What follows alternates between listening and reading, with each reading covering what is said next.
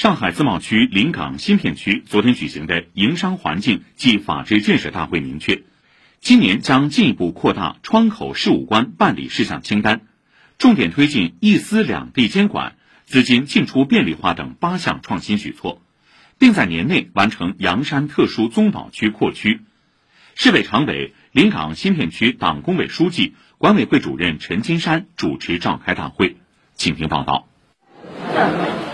在临港新片区行政服务中心的大厅里，一位企业负责人向窗口递交了一份经营地址变更的材料，这份材料很快流转到了正在窗口后台办公的窗口事务官驻家手中。不到2小时，审批就完成了，企业当场拿到了更新后的营业执照。驻家说，依托各业务部门授权，包括企业新设、名称变更等15种业务情形，都能在窗口实现急速审批。以前材料要运输到我们市场监管局的办公场所，有一个物理距离，那现在呢是直接从我们的受理窗口交接到我们的窗口的后台，基本上是零距离，所以是节约了大量的时间。这项由新片区率先启动的窗口事务关试点，目前已经推出2批80多个场景，涵盖商事、工程建设等领域的高频事项。新片区行政服务中心综合管理科张磊说，今年就将推出第3批事项清单。第3批窗口事务关的事项的一个范围会更扩大，基本上能够涵盖管委会所有集中审批事权的这一些处事，能够让我们更多原来需要更多流程、更多环节的一个审批的事项，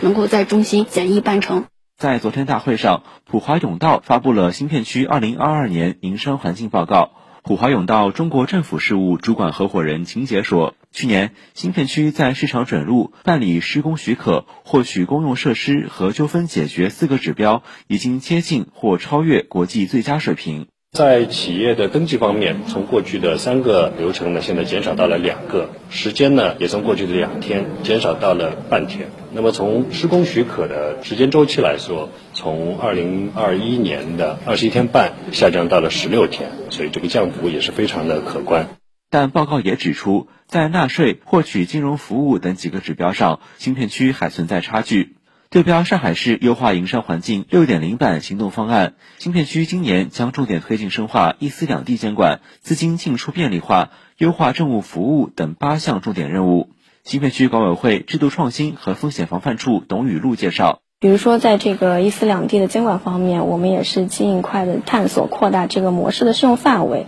让更多的企业能够享受到我们这种货物通关的便利。另外一方面呢，我们今年也是会加快推动洋山特殊综合保税区的扩区工作，会有更多的企业被纳入到新的海关监管措施当中，为更多的跨境和离岸业务的企业提供更大的发展空间。紧紧围绕制度创新、优化营商环境，新片区今年还将拓展深化一批自选动作，比如扩大增值电信业务开放试点、深化工程建设项目承诺制等等。临港新片区工程建设项目审批审查中心副主任洪小燕说，目前新片区已有63个项目率先试点承诺制改革，后续还将继续修订适用承诺制事项的清单。承诺制的话，前面我们主要抓的还是开工的一些任务，后续的话我们会更侧重于抓竣工验收和投产这件事情，还有我们后续的建筑师负责制、全过程咨询等等工作。最终的目的还是希望能够让企业专心做自己的行业，把这些工程建设领域周边配套的工作交给我们管委会来做。